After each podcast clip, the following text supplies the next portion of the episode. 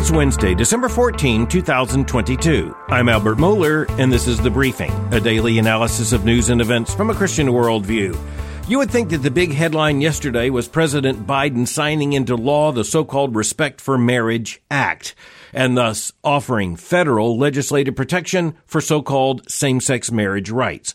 That was a big story yesterday. But what I want us to see is the story within that story, or you might even say the story behind that story, which comes down to a huge question that should be of concern to Christians. And that is, how do we understand history? How do we understand our place in history and the moral demands of history? Well, let's go back to what actually happened yesterday. I want us to look at some of the language. What took place yesterday, beginning at 3 o'clock Eastern Time, there on the lawn at the White House, was an array of federal officials, including Chuck Schumer, the Senate Majority Leader, Democrat of New York, Nancy Pelosi, the outgoing Speaker of the House, Democrat of San Francisco, and then the Vice President of the United States, Kamala Harris, and the President of the United States, Joe Biden. Every one of them wanted to make the ceremony yesterday very personal. Every one of them wanted basically to claim a moral victory in the legislation that codifies so-called same-sex marriage technically what is called misleadingly the Respect for Marriage Act. The act itself is a profound act of disrespect to marriage, but nonetheless, the legislation officially repealed a 1993 law overwhelmingly adopted by Congress and then signed into law by then President Bill Clinton that was called the Defense of Marriage Act. That was legislation that prevented the federal government from recognizing same-sex marriage. And it also prevented the states from being coerced into recognizing a same-sex union that was performed in another state. So we're really looking at two different moral worlds. The moral world of 1993 and the moral world of 2022. That is just about a 30 year period. And furthermore, you've got several people standing there on that platform who were involved in politics 30 years ago, including, of course, Senator Chuck Schumer and Speaker Nancy Pelosi, but also the President of the United States, Joe Biden, who 30 years ago was a member of the United States Senate, and who, by the way, rather inconveniently and unmentioned yesterday, voted for the Defense of Marriage Act in 1993. That was then, this is now. Again, you can be absolutely assured that President Biden did not want anyone bringing up his positive vote for the Defense of Marriage Act back in 1993. He didn't want that coming up yesterday, and it didn't, because one of the powers of the White House for this kind of signing ceremony is to put together a kind of production that might make Hollywood envious. And that took place yesterday. And by the way, in the thousands, that's what the White House said, the thousands of persons who were gathered yesterday, you had in the crowd persons representing just about every letter that lines up with LGBTQIA. And if you noticed it yesterday, the White House is sticking with that construction. LGBTQIA plus over and over again Officials stood there at the microphone at the White House and repeated that particular formulation. That too is, by the way, very interesting. You know that every one of those letters stands for something, but every one of those letters is also assuredly going to be followed by other letters. That's why you have to end this with a plus sign. But that also points to something else. And that's what I began with. As I said, there's a basic issue behind all of this, maybe underneath all of this and driving at least how so many in the society see the kind of development such as the emergence of the so-called Respect for Marriage Act. What am I talking about? I'm talking about that plus sign at the end of LGBTQIA plus. I am speaking about the language used during the ceremony yesterday that attempted to put the passage of this bill and the signing ceremony yesterday in a context of history and in a particular context which we should see of great interest. I want you to hear a pattern that emerged over and over again in the official comments yesterday. Majority Leader Chuck Schumer said, quote, finally, finally, thank you to the American people, the vast majority of whom have understood that the inexorable march towards equality is what America is all about. Wait just a minute inexorable march towards equality? Just hold on. He says this is what America's all about. That's how he says we should read history. The past, well, that's oppressive. The present, well, that's less oppressive. And the future, well, it's going to be even less oppressive or even more liberated.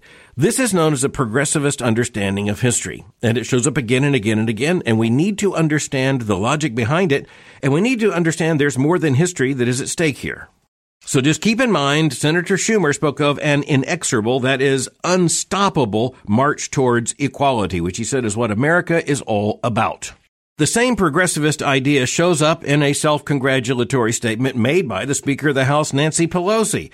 And by the way, when I say it's self-congratulatory, I don't mean that according to her own logic, there's not congratulations to be had here. Because she has actually been rather consistent in her advocacy of LGBTQ plus rights. But she said yesterday, quote, one of my final acts in speakership was to sign the Respect for Marriage Act that the president will sign today. But she said, our work isn't done. Our work isn't done and won't rest until the Equality Act. So she says, this is where we are. We were in a very, very bad situation in the past. We're in a less bad situation now. She says, I'm proud of that as she goes out as speaker. But she says, there is still work to be done. There is still liberation to be earned. President Biden, in his very excited comments made yesterday, began by speaking of the place of this event, the signing of this bill in history. He wrote this, quote, For most of our nation's history, we denied interracial couples and same-sex couples from these protections. We failed. He said, we failed to treat them with an equal dignity and respect. And now the law requires an interracial marriage and same-sex marriage must be recognized as legal in every state in the nation. End quote. Well, that's not exactly what it does, but nonetheless, it will have that effect. So I'll say the president wasn't wrong. He just didn't say that very carefully. But what he did say quite carefully is that again, there's a past, present, and future. And he's placing the signing of this legislation yesterday in a history that really is embedded with a very big argument. You'll notice the conflation of two issues. Skin color and sexual behavior, sexual relationships just got put together as the same thing. The point here as Christians is that we should understand that every single human being made in the image of God is equal and equal in human dignity and respect regardless of skin color. But that would not be extended to the contradiction of scripture to say that same-sex marriage, because scripture can't even imagine same-sex marriage, would be on par with marriage as defined by the creator and embedded in creation. Those are two fundamentally different things. But in his own ideological frame, Joe Biden, to his political advantage, combined them as if they mean the same thing. But again, the issue of history and the meaning of history showed up again and again. The president said this, quote, we've seen over the decades progress that gives us hope that every, every generation will continue our journey toward a more perfect union, end quote. Well, let's just take the president at his word for a moment. Let's just imagine what he means. Well, he signed yesterday, proudly, publicly, he signed legislation that basically puts the federal government very much on the side of same-sex marriage. It certainly means that the federal government must recognize same-sex marriage. And then he says, this is just another step towards a future which is even more liberated and less oppressed. Well, what exactly does the president have in mind there? Well, my point is this. He would not be honest to tell us even if he knew where he thinks history is headed, but he is just sure that history is headed towards less oppression, more liberation, and he sees himself yesterday as playing a very important role on that stage. Later in the same comments, the president spoke of our progress from Hawaii, the first state to declare that denying marriage of same-sex couples is unconstitutional, to Massachusetts, the first state to legalize marriage equality for couples. He just goes on again. We celebrate our progress. Over the decades, progress gives us hope that every day, every generation will continue our journey towards a more perfect union. Again and again, the same theme. Toward the end of his address, President Biden actually said something that I don't think many people noticed but it's astoundingly important.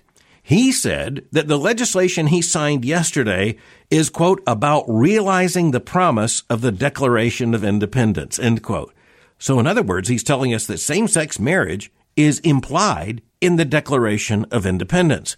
I just wonder what would happen if someone had tried to make that argument to those who signed the Declaration of Independence in the birth of our nation. But that gets back to our understanding of history. And this is where we need to understand that what we heard yesterday, rather predictably, is a manifestation of a progressivist understanding of history and the direction of history, the meaning of history and the rhythm of history. And this does come with massive worldview consequences. Where does this come from?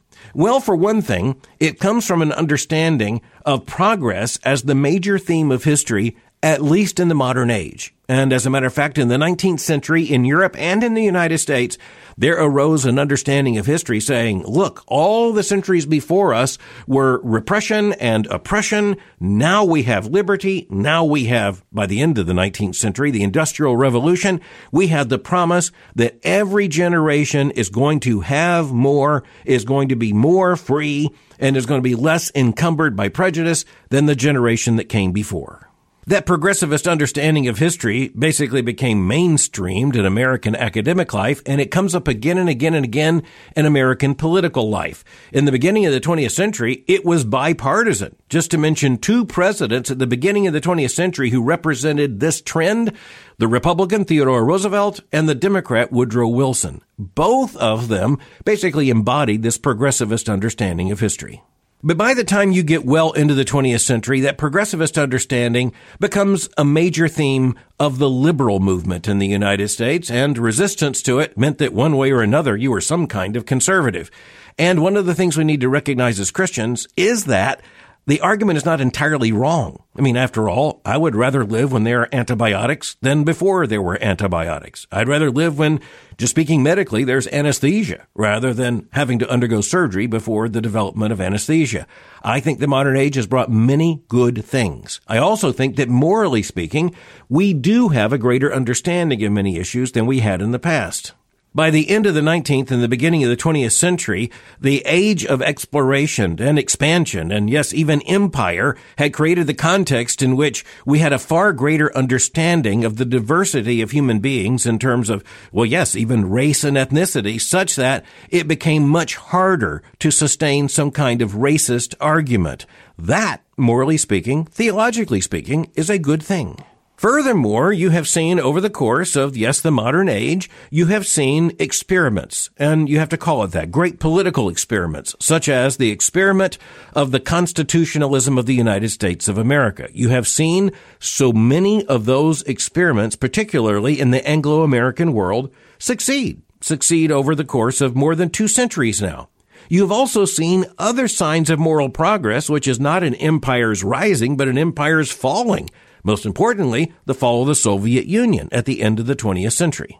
You can also look at economic factors. The fact is that even as there are still many people with far less than others have, and even as there are very real issues such as poverty and hunger, the reality is that prosperity has spread far faster over the course of the last, say, 150 years than poverty has. Indeed, poverty has been eradicated or at least redefined in many areas, and there has been a vast, almost incalculable increase in the economic power of the average person on planet Earth.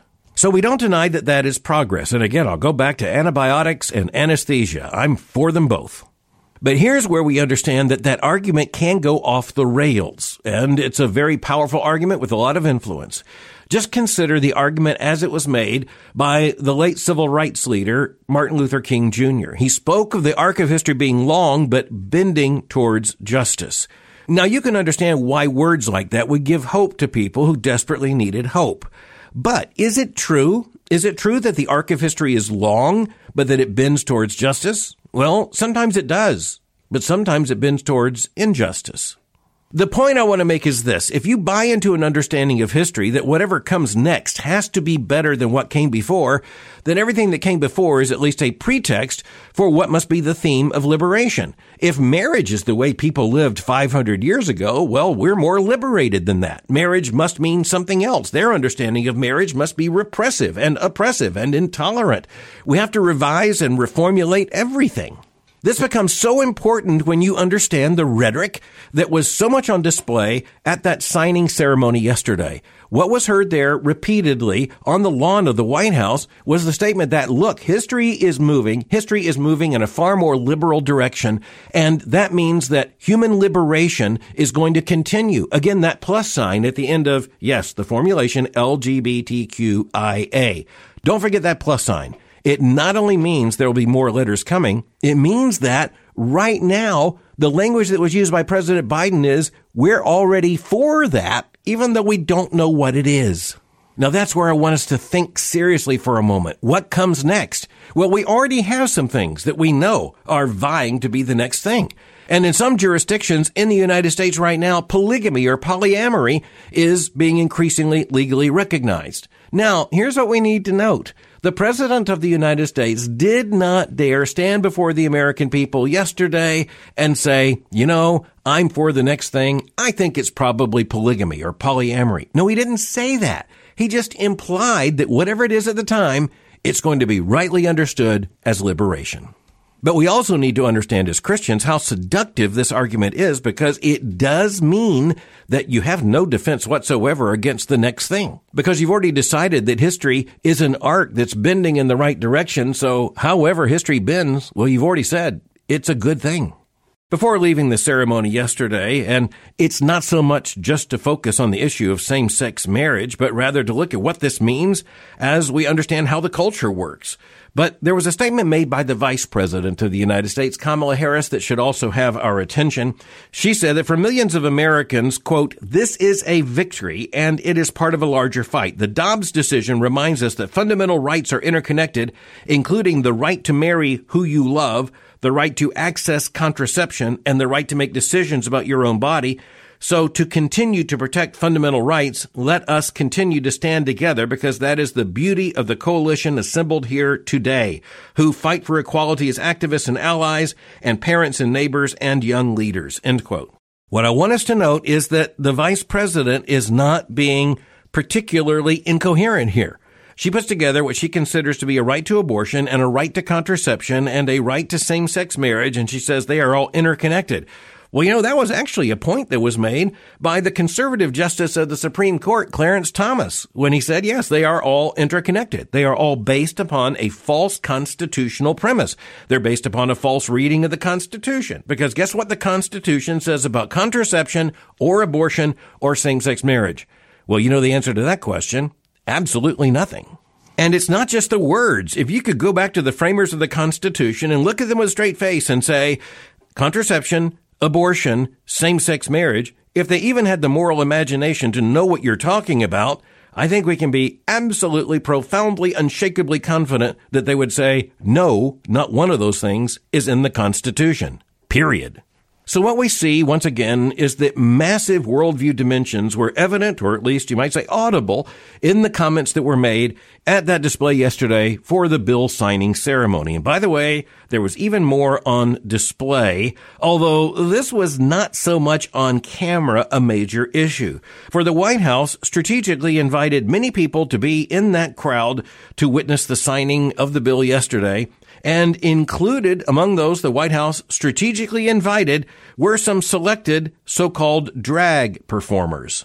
One New York City drag artist, as reported by National Review, put out a statement saying, quote, to be a non-binary drag artist invited to the White House is something I never imagined would happen. Thank you, Mr. President and Dr. Biden, for inviting me to this historic bill signing. Grateful doesn't begin to express the emotions I feel. End quote. Again, all these things are interconnected, not because of some kind of conservative conspiracy theory, but because the White House tells us right out loud this is what it's doing. By the way, let me just go back to those first words again. To be a non-binary drag artist invited to the White House is something I never imagined would happen. End quote. Well, I think that's also, it's safe to say, what would have been the presumption of everyone who has resided in the White House until now. But finally, for today's edition of the briefing, over the course of the last couple of days, some massive developments in very big criminal issues. That is, issues related to the criminal law. One of them, an arrest or at least an indictment that was handed down by the United States government and that was against the now disgraced, that's the way the media keeps putting it, the now disgraced former CEO of the cryptocurrency exchange FTX. That arrest took place in the Bahamas. His presence in a United States court will require extradition. The legal authorities in Bahamas said that process is underway. And yesterday, the U.S. attorney in the Southern District of New York unsealed the multi-count indictment against Sam Bankman Fried, that former CEO of the cryptocurrency. That's a big story, and we'll be looking at that story and dimensions of what it means in coming editions of the briefing. But right now, I want to look at another major criminal issue in American law, and this has to do with the apprehension of a man who is believed to have been the bomb maker behind the bombing of Pan Am Flight 103 in the year 1988. Now we're talking about a massive diabolical criminal act that took place almost 35 years ago. And only now is there the potential that one of those behind that incredible crime will face the bar of justice in the United States. Now, there are huge issues of worldview implication at work here. For one of them, we come to understand that justice may be delayed, but it will never be denied, even if on earth someone who commits this kind of crime is never convicted, never faces the bar of justice, the reality is that it is our Christian confidence that not one sin will go without indictment and without the divine verdict. It may be that mass criminals, those who commit absolutely heinous crimes, may one way or another escape human justice, but it is the Christian confidence that not one of us will escape divine justice. For all have sinned and fall short of the glory of God, and every single sin will be answered for on the day of judgment, either by God's righteous verdict against sinners for their sin with eternal consequences in hell, or with the judgment by the Father that the sin has been fully atoned for in the saving work of the Lord Jesus Christ, in his life, death, burial, and resurrection. But it's also true that because we are talking about something that's within days of being 35 years ago, many Americans, perhaps even most Americans, do not remember what we're talking about. We're talking about an event that took place early in the morning of the 21st of December 1988 when a massive bomb went off in a Pan Am 747 jetliner about 31,000 feet over what we know as Lockerbie, Scotland. That bomb, a reconstruction of the plane demonstrated, blew about a 20 inch in diameter hole in the skin of the aircraft. But within three seconds, the front end of the aircraft had broken away from the fuselage and 259 persons, all persons aboard that Pan Am flight were killed in that horrifying terrorist attack. But it was not just those on the airliner. 11 persons on the ground in or near Lockerbie, Scotland were also killed in that terrorist attack. Now here's the issue. Even the FBI later on stated that it did not fully understand the scale of the terrorist challenge the United States and our allies were facing. It turned out eventually that Libya was behind this attack, and the United States had had a military conflict of sorts and several skirmishes with Libya. Libya at the time was led by a now infamous dictator by the name of Muammar Gaddafi, and it was a nation that was accused of, and now we know guilty of, state sponsored terrorism. Eventually, Muammar Gaddafi would admit that his government had brought about the terrorist attack on that plane. Well, why are we talking about it today? It is because now a man by the name of Abu Aqilah Muhammad Masood is going to face the bar of justice in the United States. Now, justice has waited a long time in this case, and there are those, as especially relatives of the victims in this case, who've been pressing for some real criminal prosecution. Back in the early years of the 21st century, there was a limited prosecution of two men, and they were tried by a Scottish court that actually had been moved to the Netherlands by diplomatic negotiation. One of those two men was found innocent. The other was found guilty of 270 counts of murder, but he was actually released from prison early because he was diagnosed with cancer. He would go on with his family to live another three years. But now the man who has admitted in other contexts to have devising the bomb itself, Abu Aqilah Mohammed Massoud, who was connected with the Libyan government at the time, by extradition, he has been brought to the United States and he is going to face criminal prosecution here. You can count on the fact that he and his lawyers will be making every argument that he can't be tried by an American court. But the way the law works, the fact that he has been extradited to the United States, It is a massive victory for justice in and of itself. By the way, prosecutors are admitting they face a rather remarkable challenge, and that is putting together a chain of evidence that goes back 35 years. But as I said, they do have something in their favor, and that is that the man is actually admitted to being the mastermind behind the bomb. Whether that admission, that confession will make it into court's another question, but that just points again to the fact that our court system is based upon a certain set of rules. The very set of rules that this terrorist will claim on his own behalf after he declared himself the very enemy of that constitutional form of government and conducted what then and now is one of the deadliest terrorist attacks in all of modern history. So at the end of today's consideration, I go back to where we began. What exactly does history tell us about justice? Well, unfortunately, on earth, it doesn't tell us that justice is always accomplished. It doesn't tell us that history is always pointing towards or bending towards justice. But this is where the Bible becomes very important. Christian doctrine becomes absolutely essential in telling us that even if in human history justice will not be achieved, and the Bible tells us it will not be fully achieved, there will come a day, the very day of the Lord, when according to God's own justice and righteousness, absolute justice will be achieved.